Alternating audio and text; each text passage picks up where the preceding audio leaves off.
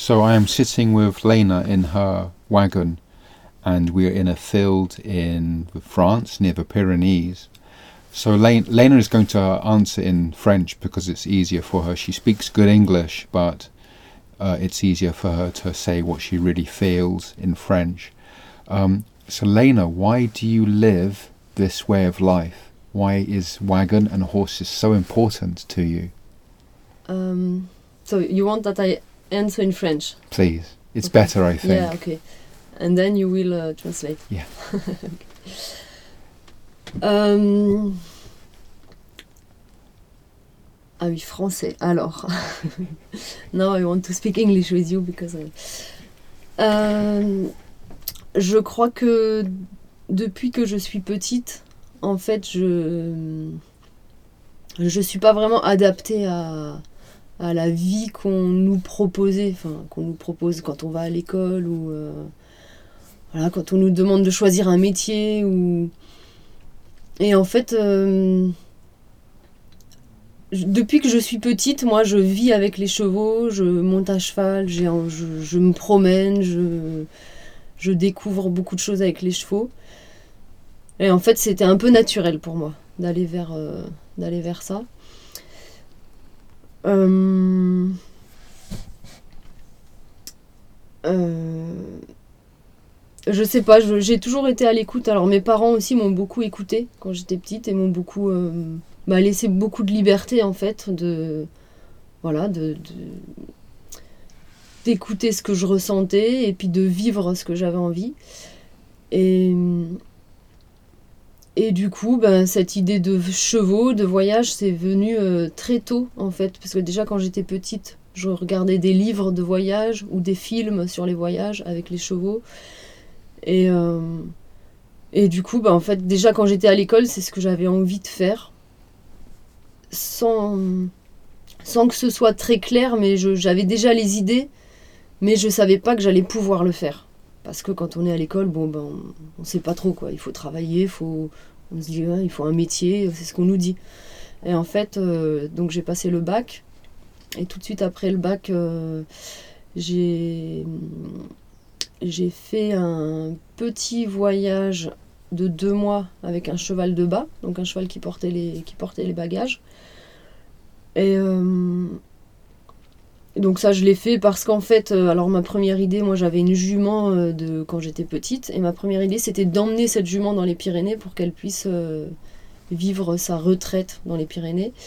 Et j'ai pas pu le faire parce que cette jument-là s'est blessée, mais du coup j'avais ce cheval, un autre cheval donc pour porter les bagages, et donc j'ai commencé comme ça à faire un voyage de deux mois. Et après ça, j'ai rencontré un cirque donc qui s'appelait Fortuna Major avec euh, donc ils avaient des chevaux et des roulottes. Et donc c'est là quand j'ai vu ça, donc j'avais 19 ans. Quand j'ai vu ça, j'ai dit waouh mais euh, mais c'est trop bien parce qu'en fait ça alliait donc le fait que moi j'aimais les chevaux et que j'aimais voyager avec les chevaux et ça alliait ça avec le fait bah, de vivre et d'avoir un habitat euh, bah, voilà où on peut dormir, où on peut cuisiner, où on peut se chauffer. Et avant ça, j'avais jamais vu de roulotte de ma vie. Je savais bah, je, devais savoir que ça existe en fait, mais pas vraiment consciemment quoi. Et euh, donc voilà, à partir de là, moi c'était mon but en fait de construire une roulotte, de partir avec des chevaux. Du coup, euh, j'avais un copain qui lui a fait une formation de menuisier, qui a construit une roulotte. Donc euh, j'ai participé, mais c'était surtout lui qui l'a construite. Moi, je me suis formée avec les chevaux, donc à être monitrice d'équitation et euh, j'ai appris l'attelage aussi, donc en restant plusieurs mois euh, chez quelqu'un qui attelait les chevaux. Euh, et, voilà, le projet s'est construit comme ça. Et petit à petit, ben, on est. Donc là, j'avais. Donc de 19 ans à 24 ans, donc 5 ans. C'est le temps qui m'a fallu, enfin qui nous a fallu du coup pour faire ces formations, travailler un petit peu pour avoir des sous et construire la roulotte, dresser, acheter les chevaux, dresser les chevaux et partir. Et du coup, en 2011, on a voulu partir pour un, pour un grand voyage. Sauf qu'il y a une jument qui boitait. Et donc, on n'est pas parti. On a attendu qu'elle aille mieux. Et on s'est entraîné trois mois en France. On reste en France pour euh, tester un peu le matériel, tester les chevaux. Et du coup, c'est l'année d'après, en 2012, qu'on est parti euh, réellement. Voilà. Et la première destination, c'était Prague. Et donc Prague, on est arrivé en trois mois, parce que je partais de Metz, Metz dans le nord de la France. Is that the voyage you made when you went to all the different countries and you made the book? Yes. So Ouais. you went to Poland. Could you say the countries, please? Oui, alors du coup, on est parti de, du nord de la France, de Metz. Donc première destination, c'était Prague. Donc Prague, on n'est pas resté longtemps. Du coup, on a donc en fait, on est parti de Metz, on a traversé le sud de l'Allemagne. Ensuite, on a été jusqu'à Prague. On est remonté, on a fait un tout petit bout de Pologne et on est parti en j'ai pas la carte. Et on est parti à Berlin. À Berlin, j'ai passé un hiver. Donc là, on s'est séparés avec euh, mon copain. Donc lui, il a récupéré sa roulotte. Et moi, j'ai, bah, je suis restée là. J'étais dans une communauté avec beaucoup de gens. euh, je savais pas trop ce que je devais faire. Et euh, donc j'avais les chevaux et j'ai racheté euh, le chariot là, donc que j'ai aménagé en deux semaines. Euh, C'était un vieux chariot quoi. Et du coup, j'ai décidé de continuer le voyage et j'ai demandé à des gens de cette communauté euh, s'ils avaient envie de m'accompagner ou des gens en France s'ils avaient envie de m'accompagner. Donc j'ai eu des coéquipiers comme ça. Et donc le voyage a continué, on est reparti donc de Berlin et là on a traversé toute la Pologne jusqu'à la frontière ukrainienne.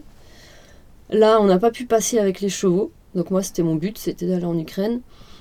Et enfin, en fait, quand au départ de Berlin, mon but c'était d'aller en Roumanie, au centre de la Roumanie, parce que j'avais écrit à un Hollandais qui avait un élevage de chevaux au centre de la Roumanie. Comme j'avais un peu peur de l'hiver, parce que l'hiver dans la roulotte, bon ben on s'arrête. Enfin, on peut continuer, mais moi je voulais m'arrêter, puis pour les chevaux aussi. Euh, donc l'idée c'était le centre de la Roumanie en passant par l'Ukraine. On n'a pas pu rentrer en Ukraine à cause des papiers et des vaccins pour les chevaux. Donc on est descendu et on a fait un petit bout de Slovaquie, Hongrie. Après on a été au centre de la Roumanie. Euh, J'ai pas été dans cet élevage où j'avais prévu d'aller parce que le type en fait euh, bah, maltraitait les chevaux en quelque sorte. En plus il était raciste euh, des tziganes, il y a beaucoup de tziganes en Roumanie. Enfin, le, gars, il m'a pas du tout plu. Et donc j'ai trouvé d'autres paysans qui ont gardé mes chevaux tout un hiver en Roumanie, pendant que moi j'ai pu rentrer en France pour travailler, durant les quatre mois d'hiver. Et après, le voyage a continué. euh, après le centre de la Roumanie, on est parti en Serbie, donc toujours avec des coéquipiers différents des amis différents qui m'ont rejoigné soit deux semaines, ou il y en a qui sont restés euh, trois mois, quatre mois. euh. Donc Serbie, ensuite quand je suis arrivée à la frontière, alors il y avait une, a une frontière, il me semble que c'est la Bosnie, et au-dessus c'est la Croatie. Là j'ai pas pu passer, donc je suis repartie en camion parce que les autorités m'ont renvoyée euh, en Roumanie, d'où j'étais rentrée en fait. Donc de la Roumanie, je suis remontée en Hongrie. Là, j'ai dû, j'ai passé un hiver parce que en plus j'ai une jument qui a une intoxication alimentaire, donc le voyage s'est arrêté euh, en septembre, il me semble, un peu plus tôt ce qui était prévu. Mais finalement, on a passé un hiver sympa en Hongrie. Et après la Hongrie, l'année d'après, on est rentré euh, par la Croatie, Slovénie, le nord de l'Italie.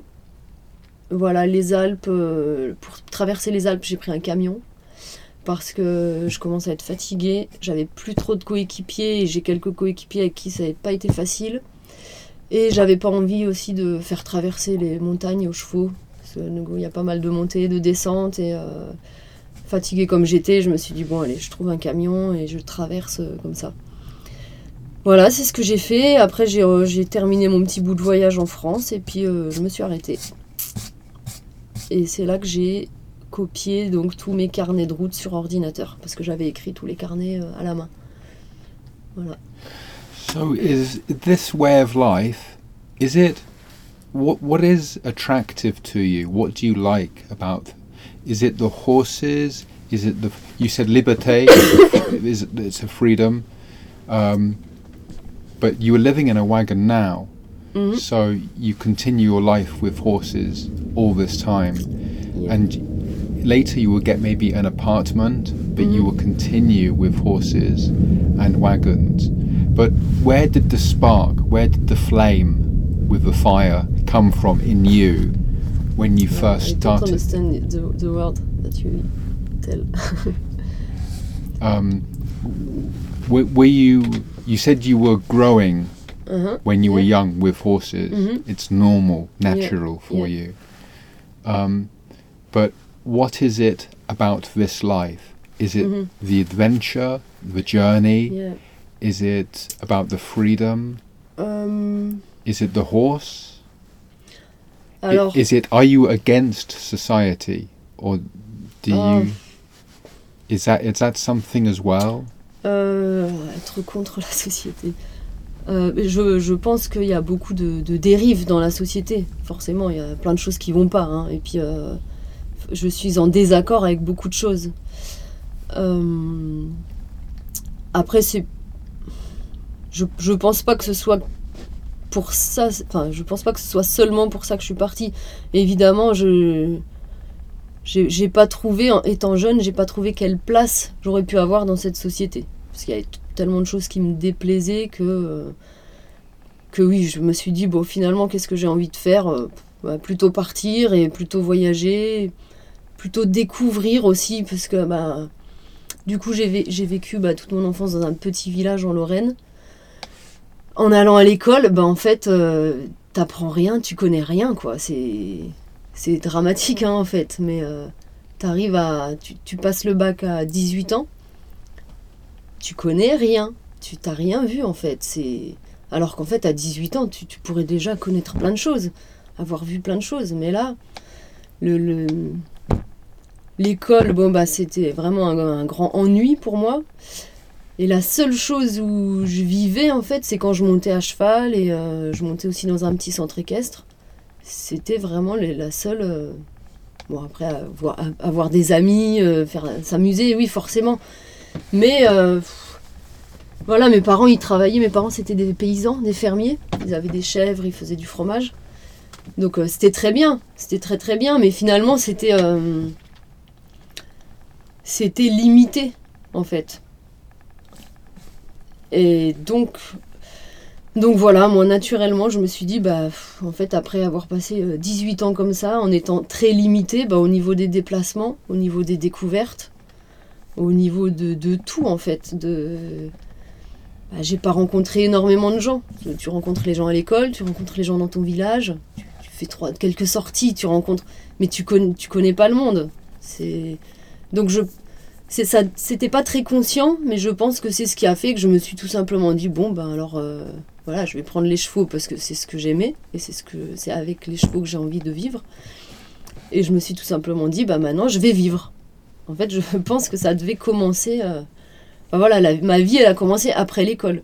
Et c'est quand même triste parce que euh, pendant 18 ans on, pourrait faire plein de découvertes et vivre plein de choses. Voilà. Et donc donc après ce mode de vie, euh, ce mode de vie, alors déjà moi je suis partie, euh, enfin juste un petit détail, je suis partie dans, plein de pays je, d'où je ne connaissais rien, j'avais aucune information. Je me suis pas renseignée avant d'aller dans tel ou tel pays. euh, je, je savais pas et en fait ça m'intéressait même pas. J'étais en République tchèque ou j'étais en Slovaquie, la Hongrie, la Roumanie je connaissais absolument rien, ni de la politique, ni de la culture, ni de la langue. En fait, j'ai acheté un petit, j'avais un petit livre pour chaque pays, un petit livre linguistique de base. Et, euh, voilà, mon idée c'était simplement de, découvrir. Et euh, après ce mode de vie, euh,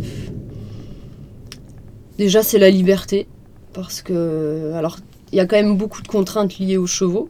On peut pas monter dans un train et partir. Voilà, il faut respecter leur rythme, il faut respecter euh, bah, leur nourriture, le temps de repos. euh.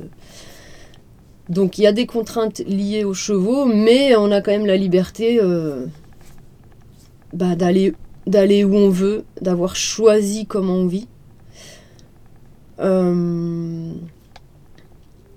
Voilà, de de comment dire, de pas avoir de contraintes, de d'avoir une maison, de devoir entretenir euh, un terrain, une maison, de devoir aller travailler, de payer des factures. Tout ça, il n'y avait pas. Donc ça, je pense que c'est une forme de liberté que dès qu'on se sédentarise après, on a plus de, bah, de contraintes qui arrivent comme ça, mais c'est normal aussi. Hein. Après, euh, après voilà, là en ce moment, je suis en train de me sédentariser, mais du coup, pour moi, c'est aussi une forme de liberté. Parce que là, c'est moi qui le choisis consciemment. Et euh, du coup, les contraintes qui vont avec la sédentarisation et avec l'élevage de chevaux que je suis en train de développer, il y, aura des contraintes. Euh, bah, payer des impôts, payer des taxes. Euh, donc j'accepte en quelque sorte ces contraintes-là. et, et par contre, voilà, j'essaye de garder cette liberté dans ma vie qui est de, vouloir élever des chevaux euh, à tel endroit. J'ai choisi l'endroit où je voulais le faire, enfin la région, alors que j'aurais pu aussi aller chez mes parents, parce qu'ils ont une ferme. J'aurais pu avoir cette facilité-là. Mais euh, voilà, j'essaye toujours de suivre les intuitions et de, continuer là-dedans. Je sais pas si je réponds un petit peu à ta question. tu comprends? Un petit peu. um, and this interview is also about happiness, joyeux. Okay. So could you speak about how this life makes you happy? Ouais. And about how also people can find happiness. Ouais. And at the end, can you give a message, please? Euh, hmm. Alors la joie. Euh, Bah, effectivement, moi, quand j'étais en, voyage. Euh, alors. Moi, j'ai pas voyagé seul. J'étais toujours avec des amis, ou donc soit on était deux, on a été jusqu'à cinq personnes. Et. Alors, enfin. Moi, je conçois pas trop qu'on voyage seul, en fait. Enfin, moi, personnellement, j'avais pas envie de voyager seul. Alors, j'ai voyagé avec d'autres personnes aussi pour la sécurité avec les chevaux, mais aussi parce que bah, j'ai envie de partager avec les gens, j'ai envie de voilà de ne pas être seul dans les décisions à prendre. Alors évidemment, c'est moi qui ai mené le voyage, donc les décisions principales, on va dire je les ai prises moi, mais le fait d'avoir des coéquipiers, bah, ça permet de discuter, de penser, euh, enfin de, de se demander, bah, tiens, et toi, qu'est-ce que tu penses Quelle est la meilleure décision? Et, et donc le fait d'être à plusieurs, je pense aussi que ça apporte euh, bah, une joie, parce qu'en fait on était toujours en... Comment dire En, en état d'esprit joyeux, en fait. On était toujours dans la découverte, toujours euh, dans, dans la bienveillance, toujours joyeux. On n'a pas eu... Alors j'ai eu quelques coéquipiers qui c'était un peu difficile à la fin, mais globalement euh, j'ai eu des super coéquipiers c'était un bonheur chaque jour, en fait, de, de continuer la route, de découvrir, de rencontrer des gens. Tout était dans la joie, en fait. Toutes les, rencontres, toutes les découvertes. Euh, ouais. Et hum, un autre moment qui est euh, assez important au niveau du sentiment de liberté et du sentiment de joie, comme tu dis, ou du sentiment de bonheur, c'est tous les jours quand on part. Donc tous les jours, quand on, se réveille, bah, on, mange déjà, on s'occupe un peu des chevaux, ensuite on prépare les chevaux, on les brosse, on met le matériel, on range le parc, on range tout et on part. Et en fait, on ne sait pas où on part. Donc on a une idée de la direction quand même, on a pu étudier le, étudier le trajet, voilà, pour pas se retrouver sur une autoroute ou bloqué euh, d'une manière ou d'une autre. Euh, mais le moment de partir, c'est vraiment un moment d'euphorie, presque. Alors, je sais pas si euphorie, tu comprends. Euh, c'est une, une très grande joie et c'est vraiment un moment de liberté. Euh, on, y a, c'est un peu difficile à décrire d'ailleurs, parce qu'en fait, il n'y a aucune attache. On a tout notre matériel et nos animaux et tout ce qu'on possède, en fait, on l'a avec nous et on démarre. Et on part, voilà, même si c'est pour faire 15 ou 20 km c'est pas beaucoup, mais c'est. Euh, voilà, c'est une nouvelle. On sait que chaque jour, c'est une nouvelle aventure. Et en voyage, ce qui est quand même assez extraordinaire, en tout cas pour moi, comme je l'ai vécu, et je pense qu'il y a pas mal de, voyageurs qui vivent un peu la même chose. C'est euh, euh, c'est le, déroulement des, le déroulement des choses, en fait, le déroulement d'une journée ou le déroulement des événements. C'est-à-dire que si la situation devient un petit peu compliquée, eh ben, à un moment donné dans la journée, ça se débloque, ça se retourne complètement et tu te retrouves le soir euh, dans une situation que tu n'aurais pas imaginée, en fait. Avec des gens qui t'accueillent incroyables, alors que tu pensais que tu allais encore dormir au bord d'une route. Et là, tu te retrouves dans un truc, euh, dans, un truc incroyable. Et ça, il y a, y a plein d'histoires comme ça dans mon livre, en fait, où tu sais pas du tout où tu vas dormir, tu commences à être fatigué, et puis euh, ben là, par, enfin, par exemple, j'ai un exemple qui me vient là, un, monsieur euh, assis au bord de la route sur une caisse de bière vide, qui a l'air un peu, voilà, qui, qui a l'air pas, pas, déprimé, c'est peut-être pas le mot, mais voilà, qui a, qui a l'air un peu triste. Puis quand il nous voit, ben là, il nous invite chez lui, et chez lui, c'est. Euh, c'est alors là, ça, c'était en Pologne. Et chez lui, alors, il avait 14 euh, enfants. Il y avait des gens partout, des animaux partout. Euh, et c'était vraiment après une soirée bah, super euphorique, quoi. Donc, voilà. Donc, et ça, en voyage, ça arrive tout le temps, en fait. Alors, peut-être qu'il faut savoir écouter ses intuitions et se laisser porter et suivre. être être, comment euh, être euh, disponible, on va dire, pour, euh, bah, pour toutes ces rencontres et accepter ce que le voyage nous apporte. Mais si on est comme ça ouvert, bah, il arrive vraiment plein de trucs extraordinaires et, et ouais, et c'est très joyeux. Enfin, moi j'ai fait plein de rencontres très très joyeuses et avec les coéquipiers que j'avais, c'était très joyeux tout le temps. Et en Pologne, on a fait beaucoup la fête aussi. Là-bas, là, alors en fait, en Pologne, on se sent beaucoup en sécurité.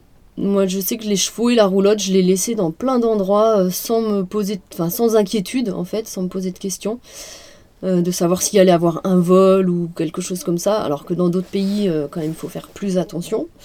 Mais en Pologne, c'était vraiment génial et du coup, on a été beaucoup invités chez les gens. On a été aussi beaucoup dans des bars à être invités ou à faire la fête. Et ça, c'était très très joyeux et plein de rencontres. Voilà. Et après, dans d'autres pays aussi, hein, c'était, euh, c'était aussi. Enfin, chaque pays, de toute manière, a ses particularités. Mais euh, ouais. Did you make a message for people um, about how to be happy? Euh, ça, c'est difficile. c'est, je pense pas que ce soit moi qui vais dire aux gens comment être joyeux. Ça me paraît compliqué. Euh, mais euh, qu'est-ce que je pourrais dire? Peut-être que en fait les envies qu'on a et les rêves qu'on a, il faut. Euh, enfin moi personnellement en fait j'ai tout de suite cru. Enfin j'ai tout de suite j'ai tout de suite tout fait pour pour y, enfin, pour y arriver sans me dire que ça allait être difficile mais juste, euh, bah juste voilà, commencer et puis euh, commencer et continuer et y aller à fond parce que si l'impression que j'ai ou la conviction que j'ai, si on écoute ses envies et ses intuitions, eh ben ça peut que marcher. C'est peut-être un peu bizarre de dire ça, mais euh, je cherche les mots parce que j'ai du mal à exprimer mes pensées. Euh, enfin, c'est comme si, euh, si voilà, si t'as as des rêves et que tu vas vers ces rêves, tu suis ton intuition, c'est que t'es sur le bon chemin en fait. Et si t'écoutes un petit peu des, des signes, je sais pas si c'est le mot, mais, euh, mais disons qu'il peut t'arriver des choses dans la vie que tu peux interpréter d'une manière ou d'une autre. Et si t'essayes de les interpréter dans le sens de ton projet en te disant ah mais tiens il s'est passé ça mais peut-être qu'il faut que j'aille dans cette direction. Et si tu acceptes un peu facilement euh, bah, ces choses que la vie te propose peut-être que tu es sur le bon chemin et peut-être que ça se passe bien et que finalement tout se passe bien. Voilà. Euh, et, euh, et, voilà et moi c'est ce grand voyage il m'est arrivé d'écouter des intuitions comme par exemple une anecdote du début. J'ai encore le temps, je peux encore parler. Euh, quand je, quand j'étais à Berlin, donc, je savais pas si je devais continuer en Europe ou si je devais rentrer en France.